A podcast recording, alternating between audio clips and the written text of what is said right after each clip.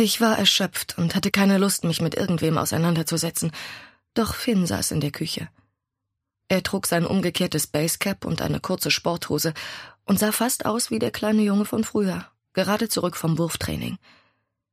Er machte sich über eine enorme Portion von Mams berühmter Lasagne her, und zwar direkt aus der Auflaufform. Wir alle liebten diese Lasagne, und das war zugleich ihr tragisches Schicksal. Sie schaffte es nicht ein einziges Mal zu einem richtigen Abendessen auf den Tisch. Und auch wenn wir uns gerade noch bis aufs Blut wegen irgendwas gestritten hatten, sobald meine Mutter die Lasagne zum Kühlen aus dem Ofen holte, saßen wir alle vereint um den Küchentresen und verbrannten uns die Zungen an der klebrig schmelzenden Käsemasse. Sie machte die Lasagne mit Oliven und Tomaten aus dem Weinberg, außerdem mit Spinat, fünferlei Käse und noch irgendetwas, das sie uns nie verraten wollte.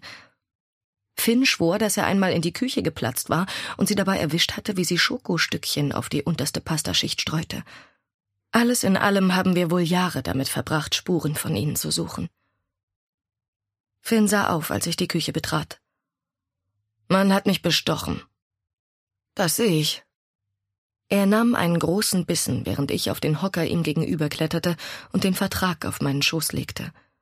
Sozusagen als Erinnerung, dass, wenn ich nicht herausfand, was ich unternehmen konnte, dies das letzte Mal sein würde, dass ich mit Finn in diesem Haus saß und Mams Lasagne aß, mit Blick auf unseren Weinberg. Finn blies seine Backen auf, um die Lasagne in seinem Mund zu kühlen, dann schaufelte er einen Happen hinterher.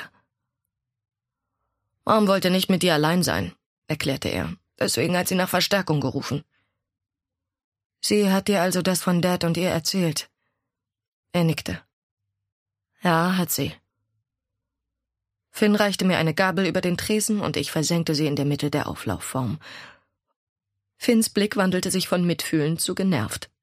Es ärgerte ihn immer maßlos, wenn ich die Lasagne aus der Mitte der Auflaufform aß, auch wenn er die knusprigen Ränder lieber mochte.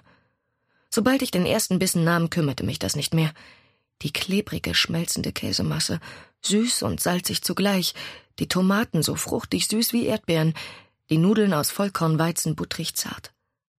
Mir fiel plötzlich auf, wie hungrig ich war und dass ich den ganzen Tag nichts gegessen hatte, nicht einmal Lakritze. Ehrlich gesagt wusste ich es schon. Was sollen wir tun wegen Mom und Dad? Was können wir schon tun? Ich meine, es ist ihr Leben. Und unseres. Wir kauten schweigend weiter.